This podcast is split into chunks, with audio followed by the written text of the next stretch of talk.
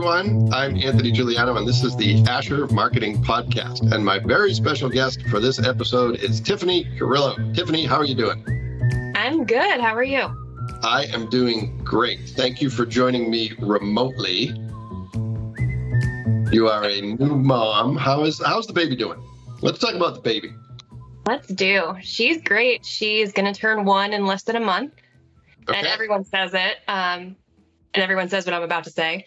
Uh, but time does go by so fast. Uh-huh.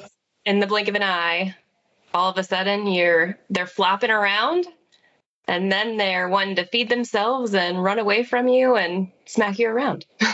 so how has the first year been? I remember when my son Alex was born almost 22 years ago, it was just chaos all the time because I was relearning how to do everything with a human that I was somewhat responsible for. How has your first year been? Well, it's been a juggle since she was born kind of at the tail end of the COVID shutdown when we were starting to open things back up. Yep. So it's it's been pretty fluid actually. If you would have asked me this question 3 4 months in, I would have had some different answers, but now after a year it's felt it's my normal now. So I think it's just it's been flowing together well. I'm a little afraid for the toddler stage. Everyone that's the new warning I'm getting from everyone, but you know, every stage I find is my favorite stage. Well, good. That continues to flow. Well, that is good. I hope that continues into perpetuity and you always think of every stage as your favorite stage. Yes, fingers crossed. All right. Well, we are not here to talk about babies. We're here to talk about work stuff. And as you know, on this podcast, we talk about three things. We talk about your career path, the place where you work and some of the stuff you are working on. And you are unique among most of our guests. I think there's one other example of this, but you've worked most of your career at one place, and that one place is Asher Agency. But what I would like you to do is I did my usual very in-depth research, which consisted of spending about 20 seconds on your LinkedIn profile. And I guess I didn't realize that you, I knew you worked at Subway but I didn't realize you had another internship. So what I would like you to do is I would like to get out of your way and have you talk about where'd you grow up, how did you end up at Ball State, and what have you done since you finished at Ball State? Yeah. Well, I was born and raised in Fort Wayne, Indiana. And of course, that's where Asher's home base is, and that's where I still am now. Um, how I got to moving into Ball State, I, I knew I wanted to go to college and I wanted to to leave Fort Wayne for it, but I didn't want to go too far. And Ball State being an hour and a half max, that was my kind of automatic go to, and it did help too that my uh, close aunt she graduated from Ball State as well. Okay. And my my first internship, thinking far back now, um, that was when I was still in high school. Okay. And I went to Anthis Career Center downtown for half days my junior and senior year. Okay. And I, it, for those that don't know what Anthis Career Center is, it's a separate school from your traditional high school where you can pick select career paths and learn more about them prior to going into college. So I did a multimedia slash TV production course there for those two years. And that is what connected me to my first internship, which was at AccuTemp Products. They make griddles uh, for different locations, and they even uh, package griddles and drop them off via airplane at military bases. So wow, I didn't even know that was a thing that happened. Yeah. Wow. Well, when you okay. think about it, they need they need equipment, and they can't just kind of pack it up with them and ship yeah. it with them every time. So, yeah, that was an interesting internship. There, I worked on some basic um, art design direction, which okay. is a lot different from what I do now. Yeah. But I was helping them work on with take photos of their workers and Photoshop them, make them look nice, etc. All right. So you knew from somewhat of an early age that you wanted to go into some kind of communication slash marketing field. Is that correct? I did. And it was by process of elimination. Mm-hmm. I didn't yeah. fully know what I wanted to do. I know that I didn't want to do anything in the medical field or the legal field. Yeah. So this obviously communications, advertising, marketing was in that bucket that was left. There's a lot left, of course. Yeah. Why not medical or legal? At the time, I just didn't think that I had the emotional capacity to deal with the things that come from those careers. Okay. Now, every right. career is stressful, but those two careers specifically involve close relationships with people, and I just didn't think I could handle it. All right. Well, that's that's actually a mature thing to decide that you don't have the ability to do that. So that's great. So what was it that other than process of elimination was there anything that attracted you to the world you are still in that you said, yeah, that might be something I want to do? This answer might seem a little general. Um, when I was in the process of thinking that, go, doing number one, the process of elimination, and then thinking, okay, what else? Because there's a lot left. There's engineering, there's advertising.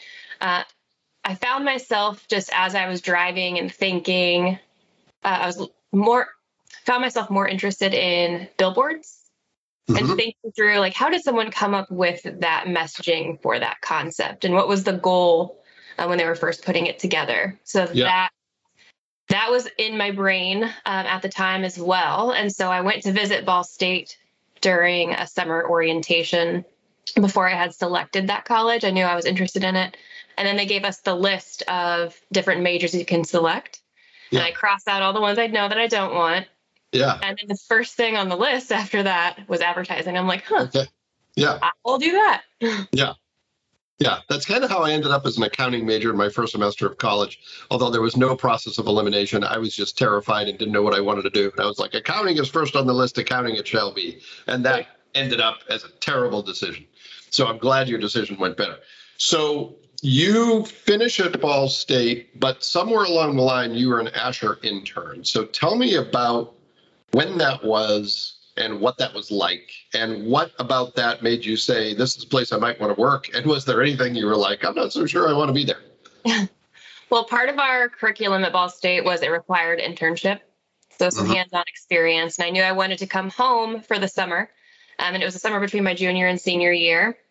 So I, I just looked at the advertising agencies in Fort Wayne and and shoved my way through. Um, I know that at Asher it was a lot of close connections that got that landed people with the internships. But at the time when I looked at the site, I noticed every single person listed three things that they believe in Mm, because that was the Asher theme or tagline, if you will. yep So I did a nice note to Karen, who was our HR at the time, and I gave her my three things I believe in, and that struck a chord.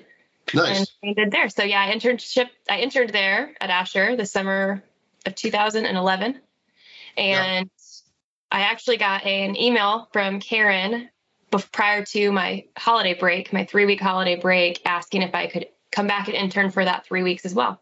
nice That flowed nicely, and then a month before graduation, I was actually contacted by Tim Borney, who owned the agency at the time, and offered me a job.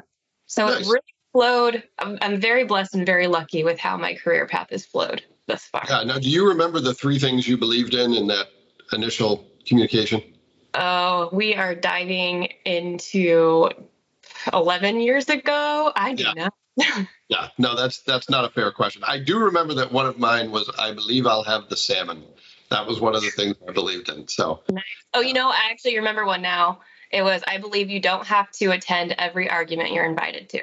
Oh boy, I like that. Wow, Yeah. that's held up really well over time. Good job. So you do the internship and then you go back to school for a time. Mhm. You're working part time at Subway while you're in school, correct? Correct. And how do you end up at Asher full time? Um, well, I got really lucky in the sense that that internship for the summer went well. And then Karen invited me back for that winter holiday break. Yep. And as the end of the year approaches, I had one year of school left between my summer long internship and graduation. And Yep. they knew um, I, I stayed in contact with a couple people at Asher throughout my last year. Yep. And then Tim Borney, there was hap- just so happened to be an opening. It was a media buyer or media assistant uh, to the media buyer position that was open. And so Tim emailed me and asked if I'd be interested. So I came in for a short interview, and given the close relationship with the entire group at Asher, it flowed that way. I will say, uh, two days before I was supposed to start, Tom Borney called me and uh, changed my path from Okay. a media assistant media buyer to an account service for our Subway client. All right. So- Two days before I started my entire role changed. Yeah. Okay. I, well, I was going to say I didn't remember you ever being a media assistant, so I guess my memory is okay then. All right. Yeah. So you you take that role. What's it like working with? Talk about the work you did with Subway because that was a big part of your work for the majority of the time you've been with Asher. But now, obviously, you're doing other stuff, which we'll get to. But what was it like working with one of the biggest brands in the world right out of the gate? It was baptism by fire, I think, is mm-hmm. the, the terminology when you're jumping into, I guess you don't know what you're expecting when you're getting into the professional work field in general. But Yeah. when it comes to working with a franchise client in our capacity, to where it's more, it feels that role is more than advertising and marketing. There's a lot of operations and political workings in that relationship. So it was it was a lot um, but it was exciting it was never there was never a dull moment there was Yeah. always something to do and it felt like you were doing something new every day and i think that being my first client in the ae role kind of helped mold the position i wanted to be in and help me realize what i do and don't like Mhm. about a position a professional position Yeah. and what I found myself recurringly experiencing, I would say in the first three years when I was trying to get my footing and understand this world, was that I I felt in multiple departments of people that I was talking to, whether that's internal or external with the client, there was a lot of recurring problems. And I, I found myself thinking, man, if we can just come up with a solution, it would save so much time for all groups of people and we could Yep. all operate more efficiently and be happier in general. Yeah. And so that's kind of where I, that's when I realized I want to be the person to solve the problems because I didn't see anybody doing it big picture because everyone is just so busy every day just making Yeah. it through. I was like, Yeah. okay, I want to be the person that finally steps up and starts solving the problems. Yeah, so so addressing it at the root cause instead of just kind of dealing with the problem over and over again. Yeah. Yeah. yeah. You realize after three conversations of someone saying, man, we should develop this to help us get to this solution. After Yeah. having that conversation about we need a solution multiple times, you just want, I wanted to fill the spot and be like, "Ah, I will make the solution. Yeah, yeah. And- All right. So um, I'm going to switch gears for just a second. I want to come back to a similar place because of the work you're doing today. But before I do that, I kind of want to hear your take on Asher. Obviously, I work there and I've worked there for 17 years and I have my own take on it. And we've had other of our coworkers now and then on the podcast. But what what do you tell people when they ask you about Asher? What are some of the things that have kept you there as long as you've been there, and what are some of the quirks that people might not know about that you think would be interesting? Let's see. Well, what's kept me at Asher? I feel like whenever I wanted my position to change, Asher has allowed for that. Um, Mhm. I've never felt pigeonholed into one thing. If Yeah. I said, the example, like I was just saying, I said, I found what I am passionate about is solving the problems, making processes and procedures to help everybody out instead of just going, great, well, we need you to do this other thing Yeah. uh, Asher was like, well, let's figure out how we implement that in your role so you can do the things that you want to do, but also still like I'm there to get the stuff done that the agency needs done. Yeah. But Asher just continually evolves my my role to fit what I'm passionate about and what I Yeah. care about. So Yeah. there's never been a reason for me to step out and try and grow somewhere else when I can grow where I'm already at. Yeah. Yeah. Well, that's great. And you've done a lot of different things for sure. Yeah. Yeah. And for quirks, quirks at Asher, it's hard for me to compare. I don't have anything to compare it to in terms Yeah. of a place to work at because I, Yeah. I started right after college. But, hmm, I mean, I don't have any quirks. But again, the things I just love about Asher is the people.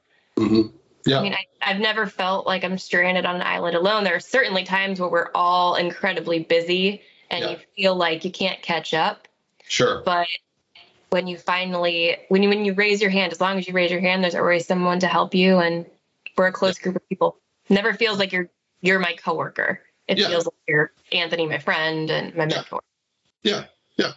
Well, speaking of of the solving problems thing, you recently have taken on a new role. And I want to hear about both ends of the equation because you you still do account stuff, you still do project management and client relationships and strategy, but you also now have an operations role, the thing that you've kind of found a passion in. So let's talk about both. Tell me on the account side, not working with Subway anymore, but you're working with Fantastic Sam's, which is another large national franchise business. Let's talk about that, other clients you've worked on or, or work on now. And then I want to spend some time talking about the operations end of it because I think that'll be pretty interesting for people to hear about. Both will, but let's start with the account piece. So, what are you working on and what does that look like right now? Yeah, right now my main client, like you mentioned, is Fantastic Sam's Cut and Color. They're a national franchise brand with um, over a thousand stores across the U.S. and different pockets of markets. Yep. And so every every market, so region, if you will, has a select elected group of owners to work with agency partners and make decisions and approve decisions mm-hmm. for, mar- for, marketing spend. So I work yep. with a number of those markets from LA to Providence. Okay. And I'm also now working with Knox Company.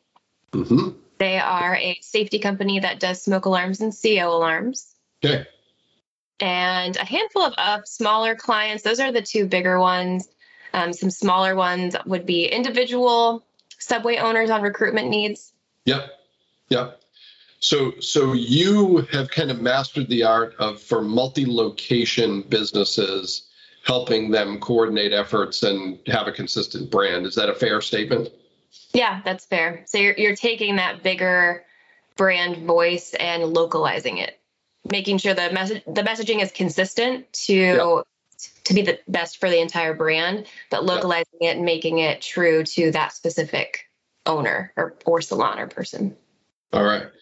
Okay. So the account side is pretty traditional for an agency, and it's something Asher has obviously always had. But the new thing is the operations side, which is I believe, you know, my experience is it's something we've always needed, but it was kind of the thing that we would get around to when we had extra time and now we're making it a priority. So, so talk to me a little bit about your role in that, what you're focused on, and what successes and challenges you've seen in the time you've been in that role. Yeah, like you mentioned, it's always been something that we wanted to get to, but didn't have the time to make it a priority because we were working on delivering for our clients. Mm-hmm. Um, so the priorities that, or the reason why I wanted to do this is I saw I took a step back and I just wanted to look at the agency as a whole and see how can we make things more efficient. Like I mentioned, we're all like moving as fast as we can, getting things done strategically um, and in the best way on the proper budget and the proper timeline. And that's a lot to do in general, especially when we are working with a number of clients who have quick turn tasks. So I wanted to say, how can we make, how can we deliver on all of our our clients' needs in the proper time frame? And still maintain new things that come into the funnel without harming the quality of our work anywhere. Mm-hmm. So I, I realized that the first thing was establishing the foundation for us. So we have an we're a full service ad agency. So we have our account service team who communicates with the clients, and then we have our creative team, our media teams, our web teams that help do their section, and then we kind of pull it all together to tell a cohesive story. And I realized our AEs kind of get the information through the funnel to those departments in different ways. Mm-hmm. And the first thing that we have to do in order to save time all around is get that information to the agency in that same form and fashion. So we're cutting out the time that our team spends translating the information the way they need it. Yep.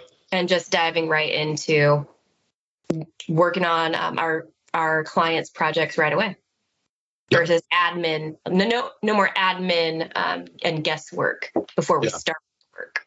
Yeah, well, and, and I would say that when I started at Asher, it was a luxury to have systems that saved you some times and uh, some time, and now it's a necessity. Just as as labor intensive as the work has gotten, and as you know, as difficult as the work has gotten, you need every minute you can get. And some of the things you're putting in place are helping us do that. Mm-hmm. So, talk about some of the systems and protocols and other things you're working on that are designed to make Asher more efficient and ultimately better at what we do. Yeah, this year we just implemented um, this Trello. Now, Trello is a project management and collaborative team tool yeah. online, and that's been uh, the tool that we've decided to implement. And that's kind of the beginning opening of our funnel. We yeah. start jobs there, and we communicate timelines, processes, procedures, next steps, um, and deliverables via that system.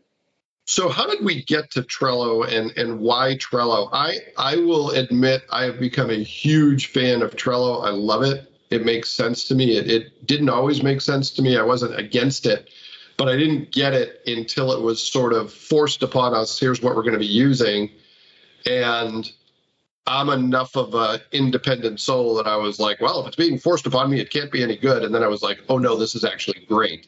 So tell me a little bit about how we got there and why Trello is, is a good answer for us. Yeah, it was certainly a process.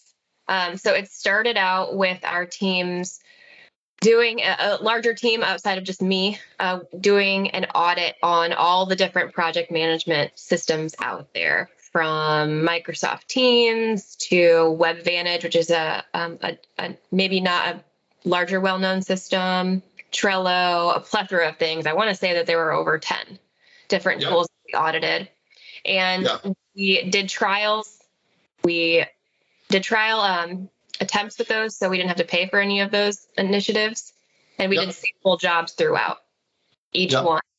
And we ended up getting to Trello because that's what our web team actually used uh, in with their internal communications. Yeah.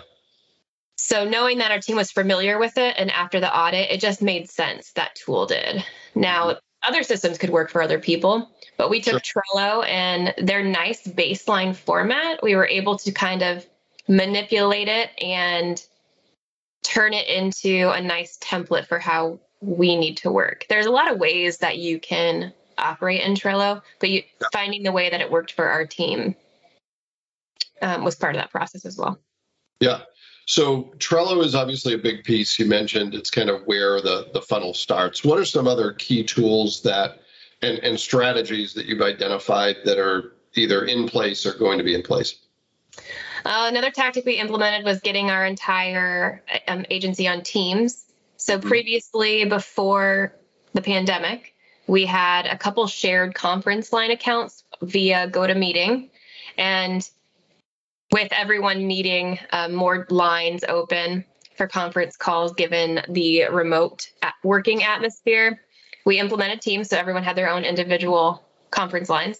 So that was more of a kind of a basic foundation that maybe we're a little bit behind on as an agency because we yeah. never needed it. yeah. that was nice uh, flip of the switch there.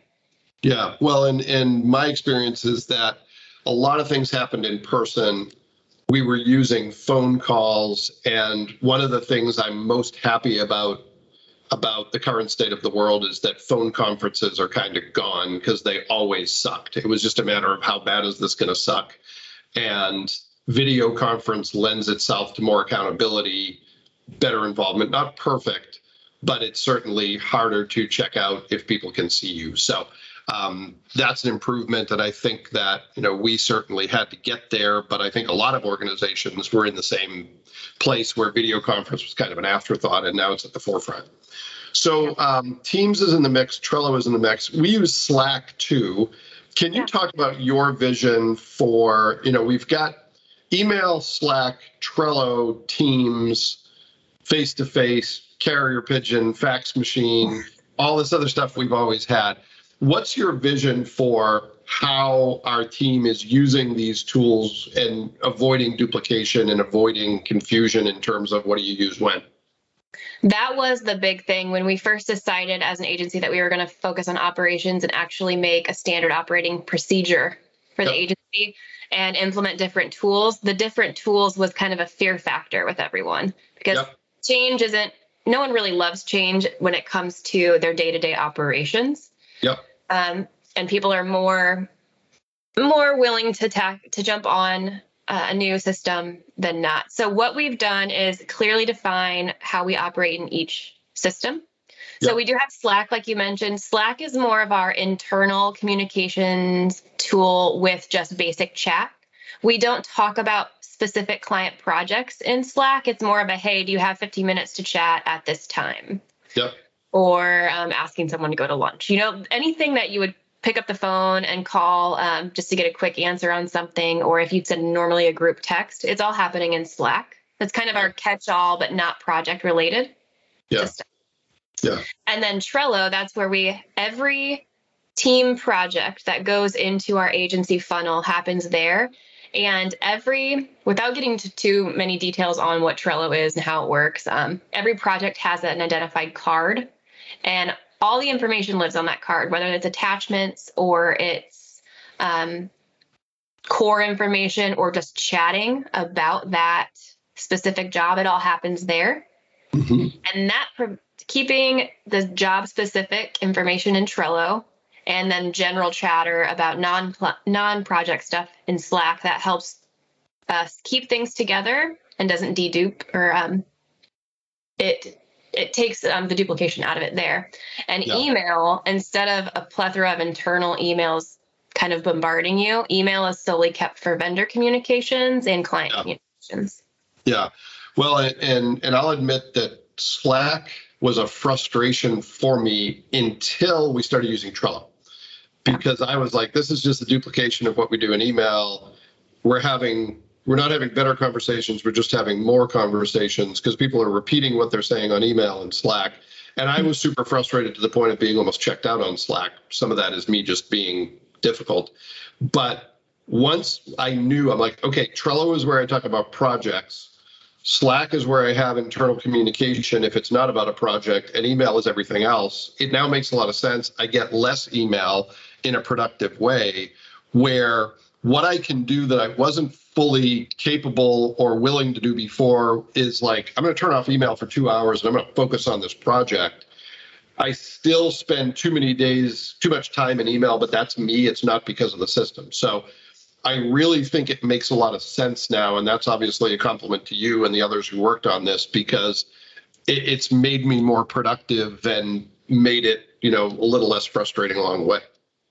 Yeah. And then the final system that we've implemented so far, like we mentioned earlier, is Teams. And that's solely kept for conferencing. Teams has a lot of functionality with that's similar to Slack and maybe some similar to Trello as well. But we only use it for conferencing. Um, Yeah. It's very, very clear identifiers. And what I have found throughout this process is if you're going to have multiple tools for your team, clearly identify how you're supposed to use it and how you're not supposed to use it. Yep. Yep. No, I think that's great. And now we're using Teams to record podcast episodes. So there And you go. we are. Teams. Yeah. Yeah. All right. Well, I'm going to, is anything else about the work you're doing that you want to make sure you, you talk about or that you think is interesting um, from your perspective? I, I love the operations stuff. What I've noticed is what I liked before is that people felt comfortable enough around me and my work atmosphere to vent about things taking too long or like just some of their pain daily pain points. And the Yeah. venting has gone down. I've I've seen after implementing some of these things, I've seen the tension and the confusion finally start to subside Yeah. and and now I'm chipping away at those problems that I I've always wanted to get to. I find it I find it a lot of fun, Oh, good. Well, and I good. didn't know this if it wasn't for have starting on the Subway account that we talked about. I mean, I, I originally jumped into my career path as a media buyer. That changed to an account person, and if it wasn't for being, I think, on that account and experiencing the various levels of things, I wouldn't have realized so soon that the operation side of things is where I'd want to be. Yeah, yeah. Well, that's great. Well, I want to jump into a few quick questions, the speed round of the show, if you will, where you provide pithy, tweetable answers to very specific questions. Oh boy. Um, I'm going to ask you two that you're probably expecting, and then one that's a little bit of a curveball. So, the first question is about career path. You've obviously worked mostly at one place, but you've had the opportunity to do different things. Decided to stay at Asher and, and evolve here. What's the one most important lesson you've learned about building a career? You know, I'll say that one of the things that impresses me most about you is that you have authority at a fairly young age. Like you just sent an email to people and said, This is mandatory training. And part of my brain is like, Who is Tiffany to tell me it's mandatory? And I'm like, I better be there because it's mandatory. So you have built up credibility where you can move things. How do you do that? What have you learned about building a career path that has given you that credibility? Or what's the thing you want most want people to know about how you can be successful in a career? I think the key thing is to be confident but humble. Um, if you aren't confident, ask the questions. Don't be afraid to ask the questions. And if you know someone is wrong about a specific topic, be strategic in how you approach that. Yep. Um, you need to you need to make sure the correct things are happening but you also need to make sure you're maintaining your relationships with people because that's how you need to gain trust um, and make sure that you're coming across as a as a person that people will confide in because that will only help you in the long run if you if you come off as overly confident that can turn into cocky and people just won't build trust with you which ultimately Yeah. might make it to where they don't listen to you either Yep. Yep. Okay. Good advice. The second question this is one I did not prepare you for, but my sense is you probably have a good answer because you have a good answer for everything. What have you learned about being a mom that has changed the way you think about work? oh good question And if you want to stall and pause on that, I can ask the question a different way and give you some time to think about it. Let's do that So, in other words, you had a child nearly a year ago. And when you have a child, as I know from experience, that changes everything. And you have to adjust. You have to adjust physically and mentally and logistically to the new realities of your life. I think it's inevitable that that puts work into perspective one way or another. I think it's inevitable that you are thinking about things differently than you were before you had a child. So, what are some of the things, or one of the main things, that has affected the way you work because you now have a human who depends upon you all the time? I will say before Catalina, my daughter, I did I was the person that spent more hours at work. I mean, it was hard for me to to shut off. Work is never you're never caught up. You're never done. Fully in a- Yeah, you're never done. Yeah. Um, so I always chased the get caught up, get done feeling, and I wanted that. So at the end of the day, it was a little hard for me to turn off.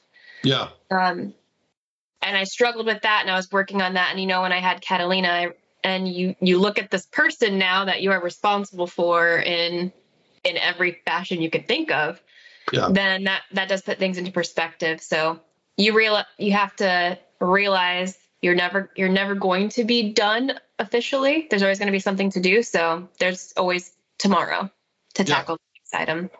Yeah. You have to decide that's enough for today. I'm going to leave fulfilled, even though if I didn't do everything, knowing that tomorrow exists and that's a good time to start tackling everything else. Yeah. Yeah.